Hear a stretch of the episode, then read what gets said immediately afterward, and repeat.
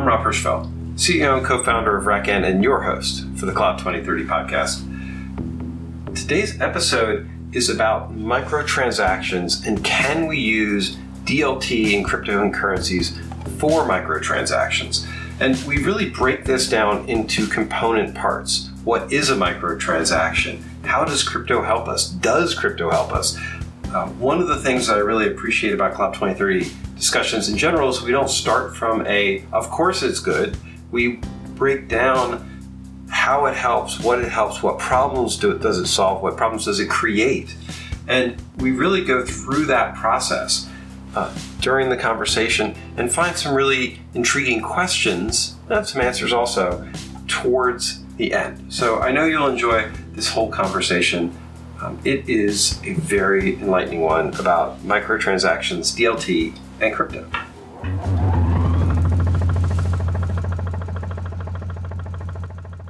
Let me so let me tee up the micro converse, microtransactions uh, conversation. Sort of go back to where we were. Um, the the idea here is, you know, we're looking for sort of practical use cases for DLT, and on the assumption that the transaction costs for DLT goes gets smaller, and we can avoid fiat currency transactions, which um, still have an overhead and a cost. How you know is there an approach where DLT and digital currencies become, or maybe maybe digital currencies that aren't DLTs um, become part of a microtransaction economy? Um, and actually, even more importantly, are we heading towards a microtransaction economy? Jen, usually you, usually have a lot lot of thoughts here. Um, I believe that we are heading towards the microtransaction and DLT. I, am trying to separate the two, okay? Because a microtransaction usually give me a limit. Are we talking five bucks oh. and under? Are we talking five hundred dollars and under? Are you or talking, are we talking about the number? Interesting. I, I, my inherent thought for microtransaction is um, that you pay to read a blog post um, for fractions of a penny. Um, whatever so effectively whatever a youtube creator makes on the on an ad for one of the channels that has ads or um, maybe a okay. uh, an author makes on a song that you're listening to in a subscription service um, but i could see it going up to i'm watching a, a netflix show and instead of being a netflix subscriber i'm going to be charged 250 for every episode i watch um, or even better, a dollar twenty-five for the first half and a dollar twenty-five for the second half. Um, that that's that's sort of so. I guess my threshold goes up to about ten dollars in a microtransaction, okay. but but it's very it's not just the the money; it's actually the consumption. Uh, I'm not sure what that means when you say that. So, so how is uh, so how is how is this different than what Patreon already does?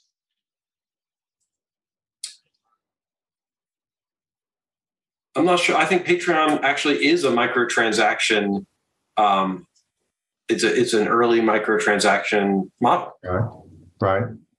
Um, and then so, like Substack, I think is doing something similar. I think we have some examples. Uh, Brave. Of, I don't sorry. know. The, the the Brave browser does that. Right.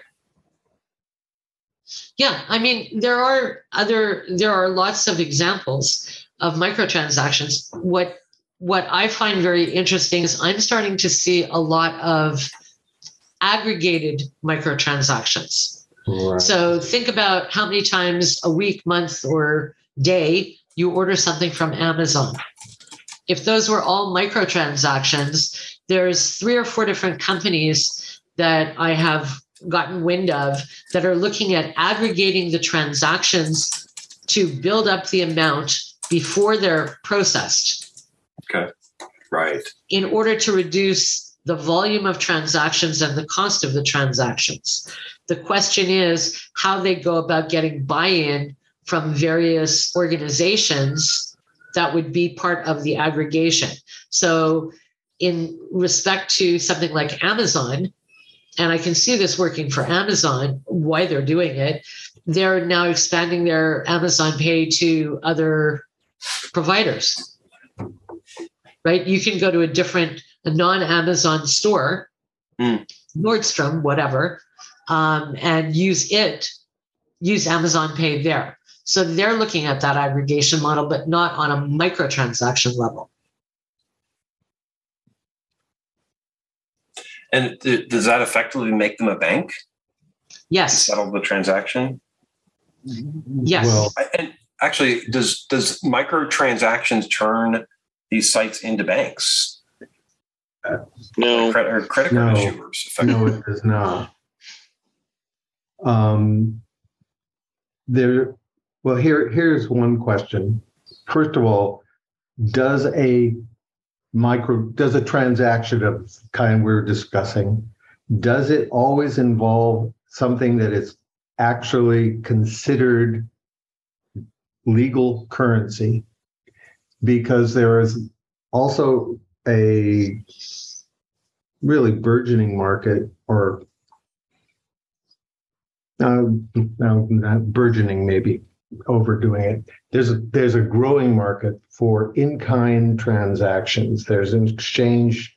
They're they're effectively barter but they have benchmarks on certain kinds of information. Um, the marketeers have used this for years um, getting a certain amount of PII or a, about individual um, geographies, uh, a, a, population block, uh, a household, things like that. And they have often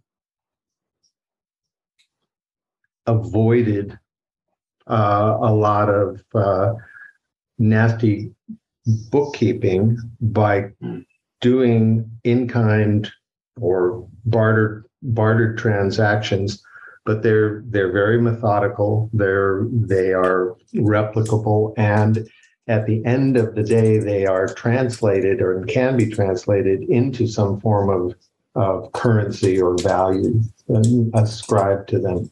Some of the reasons they would do that is for their um, their bookkeeping, their basically their balance sheet, because many of these companies, their data sets, their their data is in fact an, an enormous part of their their balance sheet and their value. So, I guess my question is: Are you are you limiting your definition here to transactions in which there is an exchange and the exchange includes something that is considered legal tender. I, I'm not actually. So the the topic specifically says, can you do this with uh, DLTs and non non fiat currencies? So that's I think what you're what you're asking around is yeah. one of the key yeah. questions here. Is that can we get out of well um, non fiat microtransactions? what is it about DLT that does or doesn't um, impact the notion of currency here? I mean, you have there they are ledgers, they're distributed ledgers, but um, are, is there a is there something that I'm missing here in your in your question? I Well, could go ahead. I think I'm the one Sorry. missing things. Which I would say, I would say we're coming to a point where if if DLT becomes a norm or blockchain becomes a norm in the technology side of it, the Mhm. notion of distribution could allow for the aggregation of a token representing a currency in a geography. So remember, you know, weeks ago now, I made Mhm. the sort of flippant remark about creating nodems Yeah. which is what decentralized would would bring. Well, think about companies that are global, that let's use Starbucks or McDonald's as an example. They set up a NOTAM in a particular country, aggregate all of the transactions in a token for rewards or couponing or incentivization or whatever, plus yeah. all the payments in a non fiat, and then transfer that in bulk as one transaction. Exactly. To fiat. Okay, that's that, and I completely buy into that. Let's let's let, let me posit something else just for the purpose of the conversation, and that is when you're using DLTs. Yep. Or the exchange of um, entitlements, rights to something, different kinds of information. I'm exchanging, you know, um, entitlement to, you know, I don't know, Rob's uh, the block that Rob lives on and an analysis of that population, the demographics, and so forth. And uh, I'm I'm in, I have purchased that from somebody. I've acquired entitlement to it, and I'm trading that for something uh, in uh, Minneapolis, where where Larry just visited. What would you consider that? Is that a microtransaction? Is that a transaction? And you would absolutely want to be using uh, a DLT for those entitlements. There would be, they might be usage tokens as a, as a matter of fact. And those tokens yeah. might be, might have a, you know, at least on a benchmark basis, uh, you know, a, a price for which uh, I might be able to put them on the open market and say, I'll sell you this for 37 and a half cents. Canadian so, or US? so the point, the, exactly. The, the point that I'm asking is uh, what part of that is a quote tran- micro transaction and what part of it is not? So I would say that the fixing of the value of the initial token could be a microtransaction because it's 37 and a half cents US, let's say. If it's in a market, uh, if it's in a marketplace?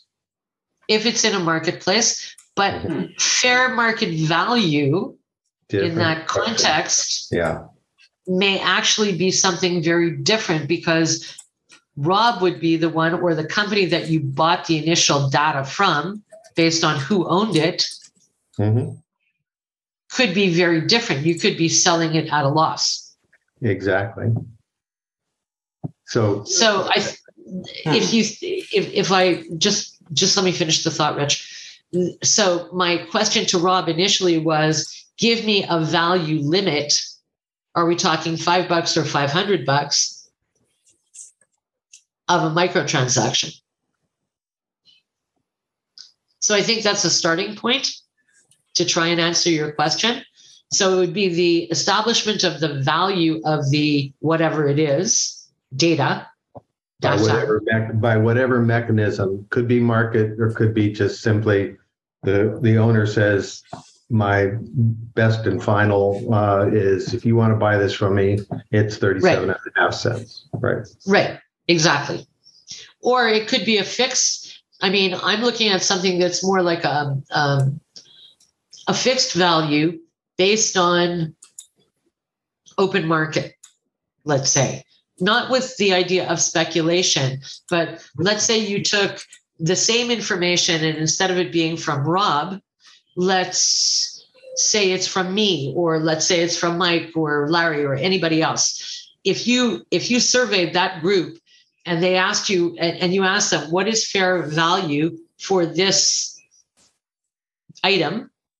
You could get take a mean average. Right. And call that the call that the benchmark. Yeah.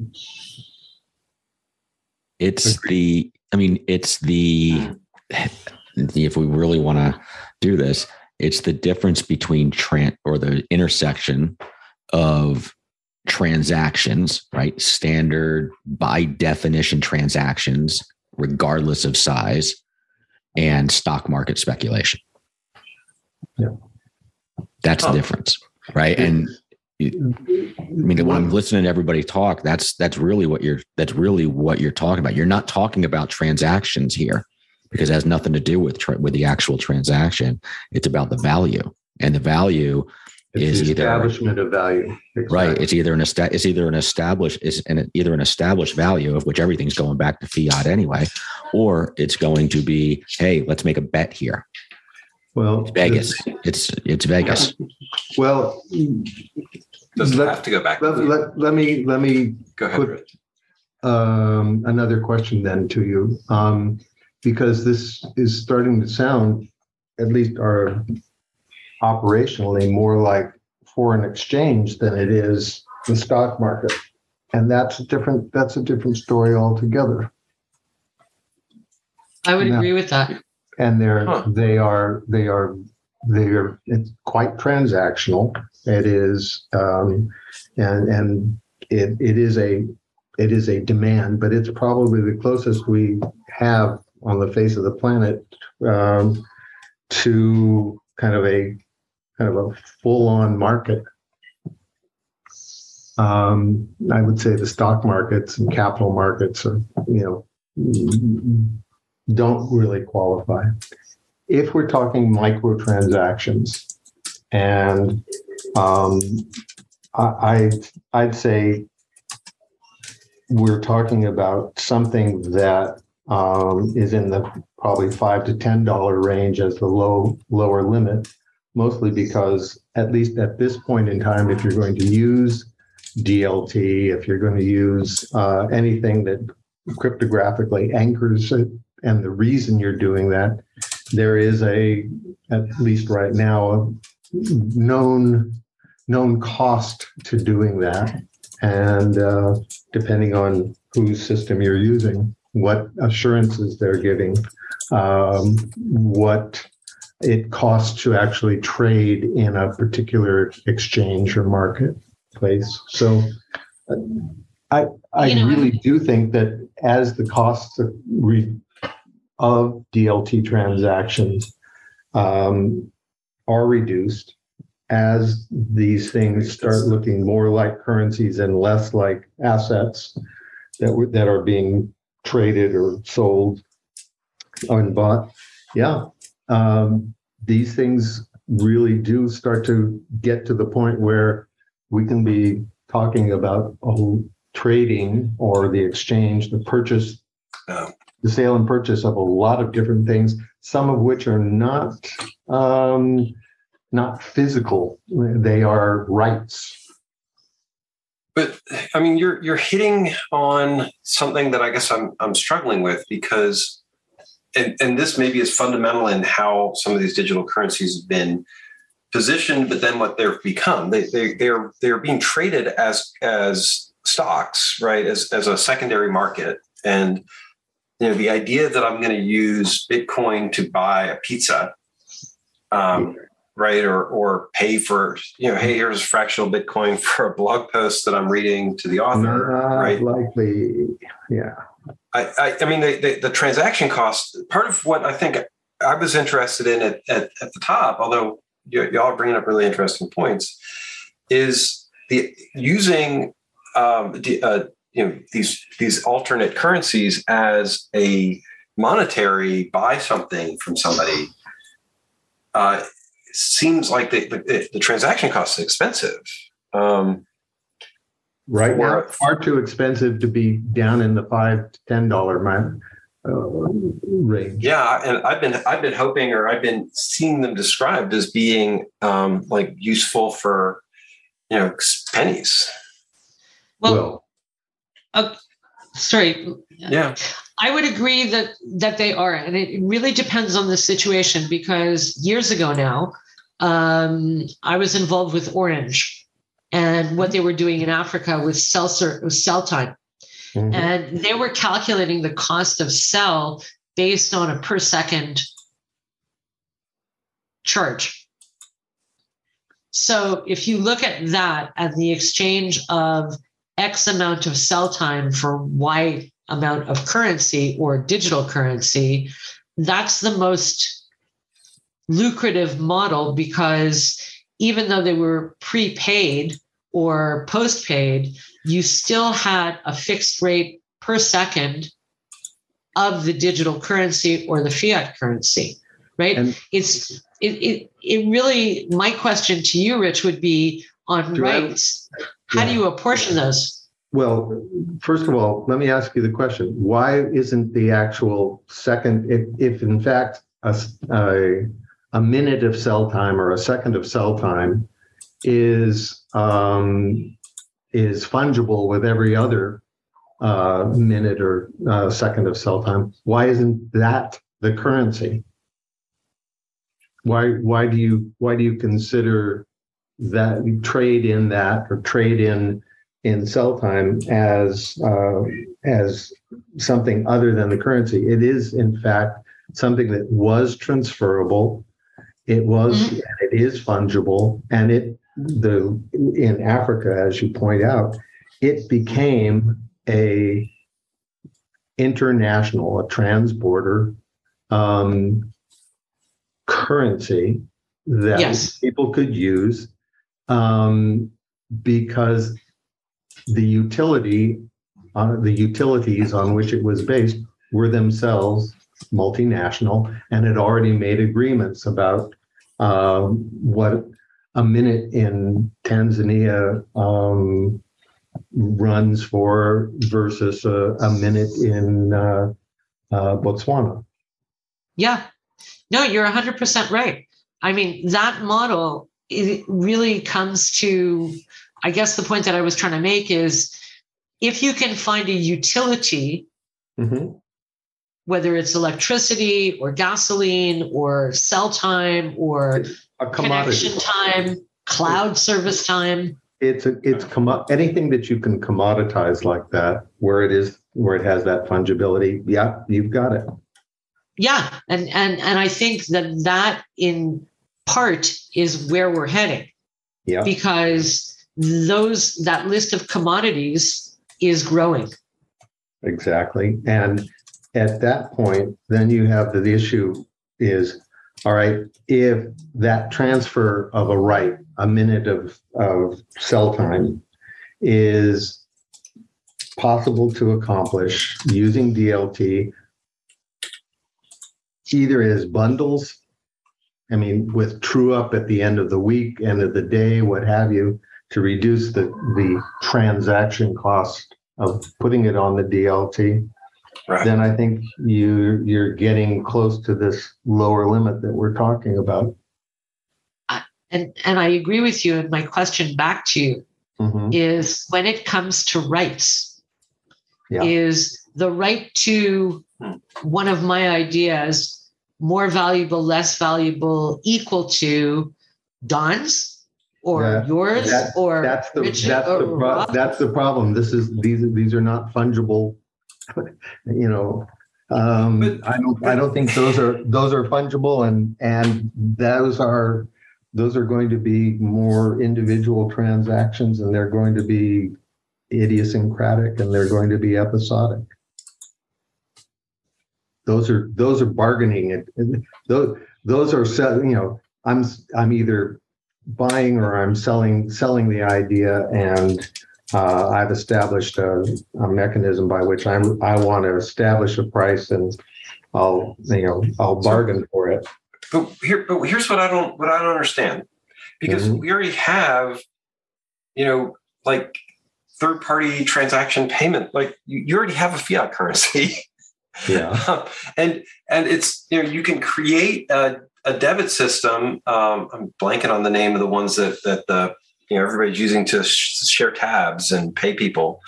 Um, right, even PayPal has been like this for forever.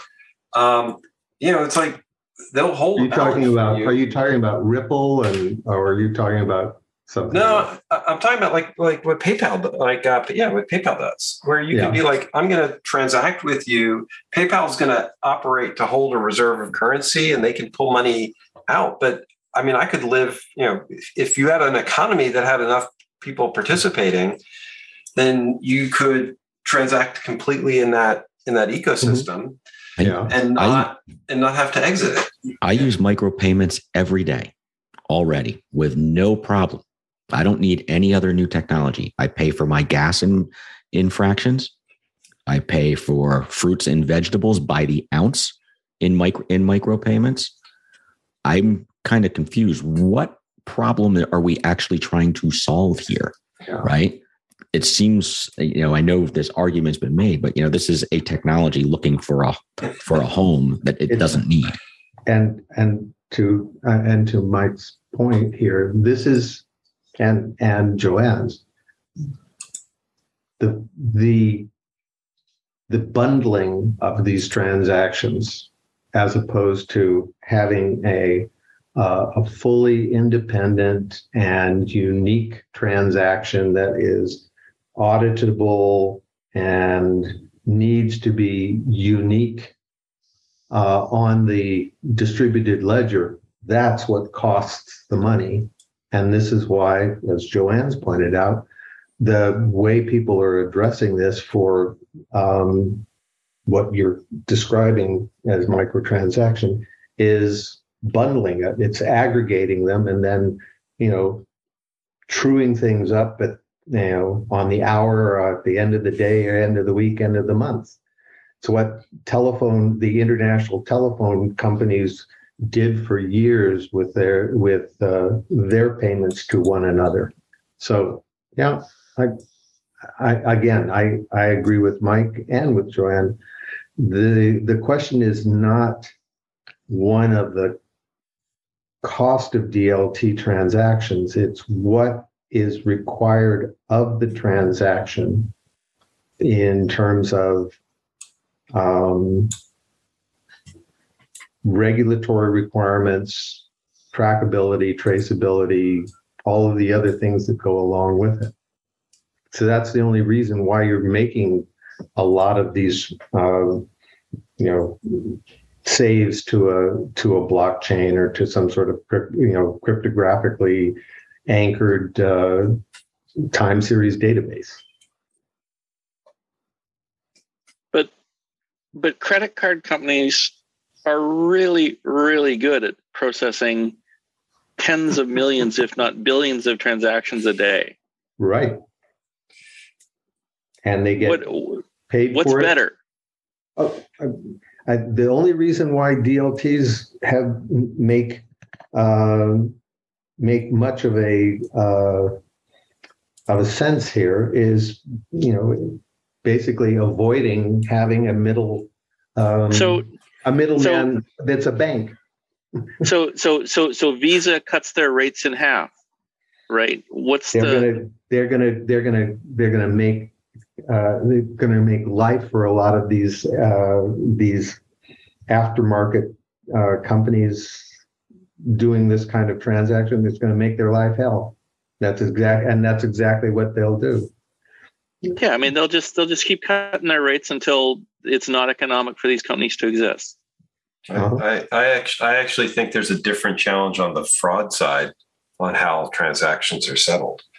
Uh, yes, I, I think I, I, think we're I think what we're bringing up here are very real questions. But one of the things that credit card companies do as as a as a middle broker in this is they actually provide a breakpoint from fraudulent transactions or from yeah. um, illicit activities. They ins- what part of the price you're paying for is is mm-hmm. insurance. Yeah, yeah. Yeah. And and and as someone who has made claims on the, uh, on that insurance several times, yeah. you know, I'm sort of okay with that. That's why I buy insurance.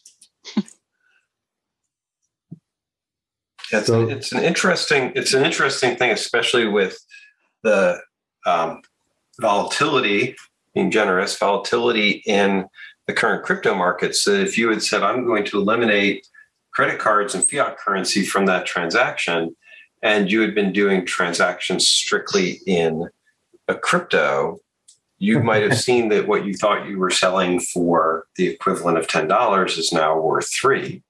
Yeah. Um, but and and then on the fraud side, I think that it's you know there there are I don't know if they're anecdotal or statistically significant, but stories of people who you know give up their wallet ID and have their crypto transferred away from them. And Oh, there's no re- and there's no recourse. Those are those those are quite real. So I, I'm I'm missing that point of your argument, Rob. I, I guess one of the things that um, is important in any of these commercial transactions, because when I when I think of this topic, it's it's transactions between third parties from a from a from a commerce perspective, not from a speculative perspective. Yeah. And and you know we talk a lot about using crypto to sell transactions and multi-party things and, and items like that. But the reason I bring up the fraud piece is that if people's perception of crypto faster, no no third parties, right direct, also includes um, a higher risk of fraud or a higher risk of you know improper transactions, then then those those those become less and less attractive, both at ma- at, at macro transactions and micro transactions. Yeah. Here's here's one point you have to also figure in though. If the level of work, the amount of cost to um, invade or or you know impose uh, uh, impose yourself in a in, as a as a bad actor in a transaction Hmm. is high enough and it's it's not replicable it's not as easy re, easy to repeat or routinize then that basically takes the um, the incentive for uh, a bad actor to come in and and get involved with you know trying to um, hijack microtransactions So, so let me ask a, a practical question of Rob here. Okay. Right? Somebody comes along to buy your house, right? Are you willing to accept Bitcoin or do you want them to use an escrow lawyer? Uh, I'd definitely go for the latter, an escrow lawyer. I think there's your answer. yep Well, you do pay the price for a surety, but Yeah. I guess I guess part of what I'm mm, kind of moving toward and and not quite getting out of the conversation is it, are we dividing DLT, a back end technology capability, from the buy and sell using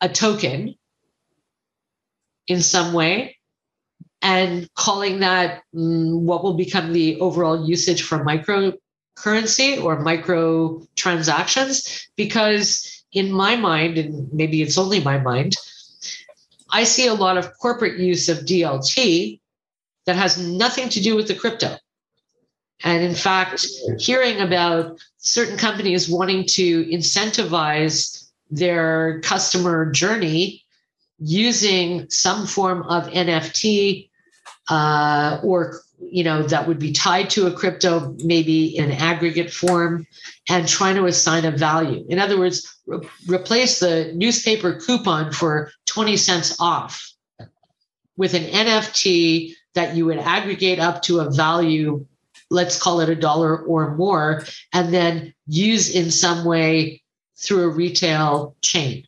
Call it target or walmart.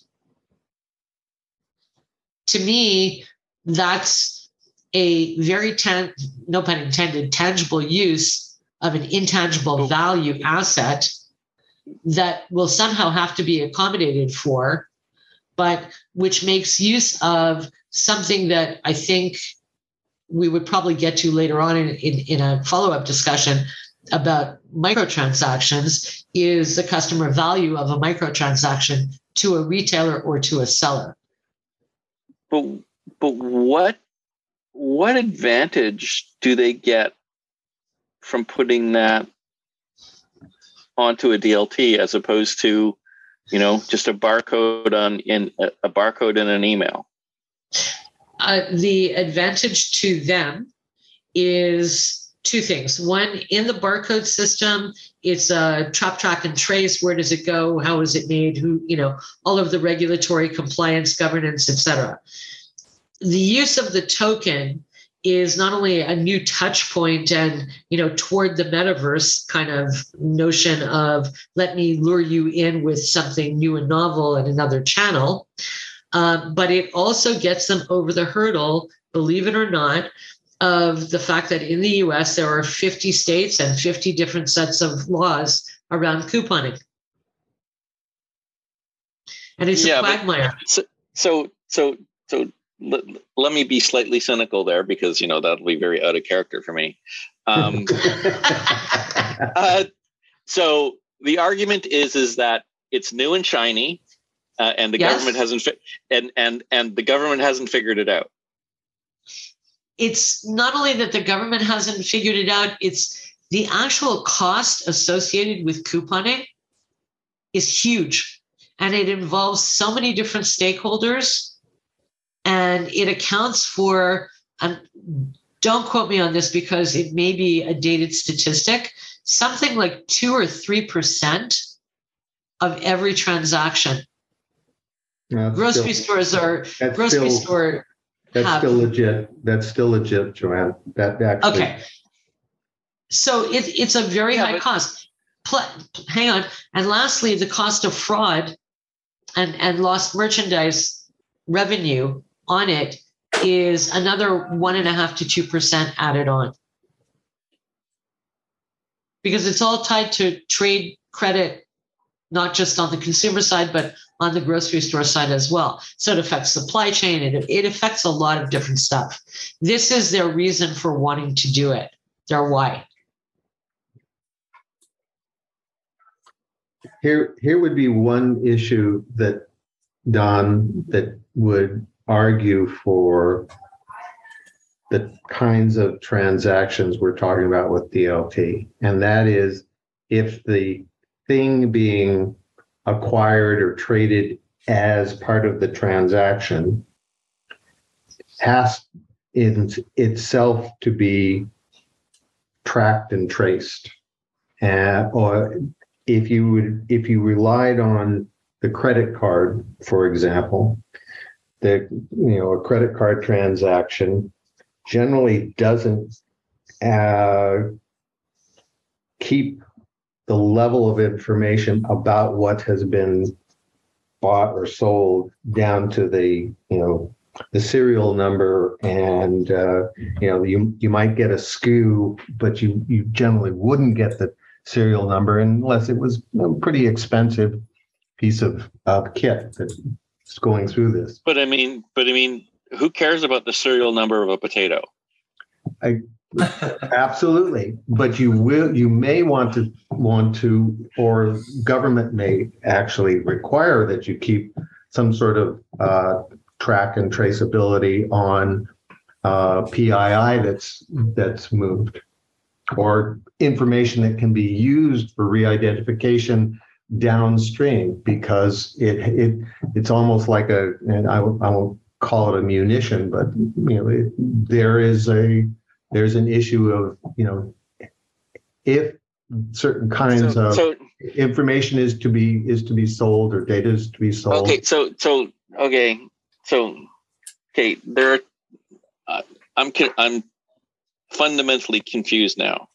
I thought the whole point of digital ledgers and this kind of thing was that everything was anonymous and now you just told me it's all there to track no, to, no, to, to, no. to, track serial numbers on potatoes, right? It's no, I mean, it's, no, no, not anonymous. No. You're and you're you're mixing you're mixing up the uh, the thing itself that's being you know moved from uh, one owner one owner to another versus who the owners are, and the the ownership issue is is not anonymous. It's it's basically suited. It's the use of pseudonyms that um, that's one thing the other is it's all on on the blockchain it's all in the dlt such that in fact you have a trackable traceable record i mean to the it's it's in many ways, it's a, it's the complete opposite of anonymity.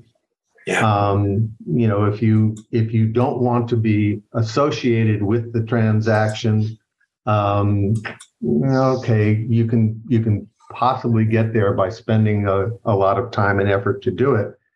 The point here is um, that I'm making is that the kind of information that can be moved along with that transaction, with what whatever is being moved along, actually can live quite nicely and easily in the in the distributed ledger. It's mm-hmm. part of the actual actual technology and part of the transaction.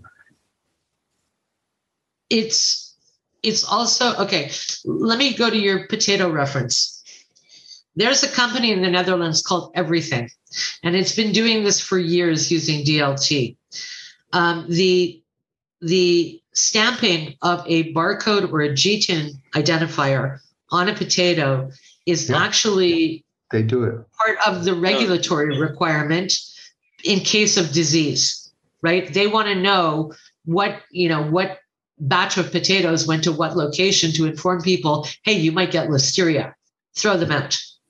Um, so there's an immutability factor that really is quite important but what EVRYTHNG came up with was taking a blockchain technology, a DLT technology, and creating a way that all of those lovely little QR codes and GTIN codes on, let's say, a can of Diet Coke actually works to the advantage of InBev in a way that you would never believe, not only for where it goes from, from when it leaves the factory, but the ESG on the tin the quality control in the drink itself, on the drink itself, the cold chain that delivers it, the distribution, the logistics, and, which and retailers, et cetera, et and cetera. with that, but, with that, by the way, Joanne, the, the provenance of who who allowed the warehouse to get over the uh, the required temperature for keeping. correct. But I mean, I mean, I mean, I mean that entire use case you just described I mean, I can I can do with MongoDB and a mm-hmm. and and a PKI infrastructure. Yes, you could. Yes, you could. But when you were doing that, think about ten thousand suppliers trying to agree on it. exactly, and think about the I fact think, that you know, I think the guy who hang on, the guy who makes the fizzy um, is trying to recapture CO2 and has an ESG initiative that he wants to make sure gets followed throughout the entire chain. I mean, I, I, hear what you're saying. You don't need a blockchain or a distributed ledger technology to do that because we're all smart techie people and we can figure out 10 ways to skin the cat. But it's probably the smoothest of those ways for large groups of stakeholders. IBM would not have success with um, uh, whatever it's called, travel, whatever, uh, on its blockchain technology that it put out with Maersk and, and many other companies that's been running now for 10 years on Hyperledger and doing phenomenal things in process efficiency, cost efficiency, trackability, traceability, immutability, all of those wonderful things, including observability. Um, if these use cases didn't you know come up. And where i tie that back to the microtransaction is so how much is the distributor getting paid in microtransaction cost? How much is the retailer getting paid et cetera et cetera et cetera? So i see that being part and parcel of it though it may not be direct directly related but indirectly related Does that help? No, I'm still unconvinced. But okay, Mike, it's up to you. No, I, I, I unfortunately like have a job I need to get to, but this, I mean, this is truly, I mean, it actually is uh, fascinating. I'd love to debate this all day, but I have an, I have things I need to get done. But this is awesome. We, we are, we are at the top. Uh, these are important conversations. I'm, I'm still. Uh, I, I, I Don, I'm more more towards you. I'm still. I think. I think. I think a great deal of the problem is the conflation of lots of things around a distributed ledger, payment, and what goes, what the added value of a DLT actually can be and should, and in many cases seems to be called upon. And that's, um, I think we, we need to, I think we need to kind of unpack a lot of the different aspects of it. And I think Joanne's done pretty good job of kind of at least spotlighting a number of the places where we should be, you know, putting the microscope. I, the unpacking, I think, is important. Hey Rob, I'll, I'll I'll bring I'll bring this one I'll bring this one home for you. Um, for this one and tie it back to the beginning. I have a jar of pennies looking for microtransaction homes still that I've had for years. So as we think about this in the ledger, let's think about what we do with all those pennies. Oh, that's an interesting perspective. So long, folks. Got to jump. Bye-bye. All right, everybody. This was good. Thought provoking. Thank you. Bye, all. Bye.